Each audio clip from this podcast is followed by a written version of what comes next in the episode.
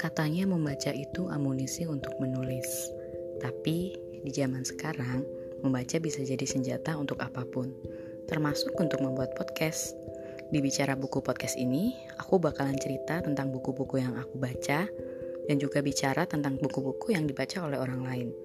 Selain bisa menjadi referensi, bicara buku juga berharap dapat menjadi wadah untuk saling berdiskusi. Selamat mendengarkan.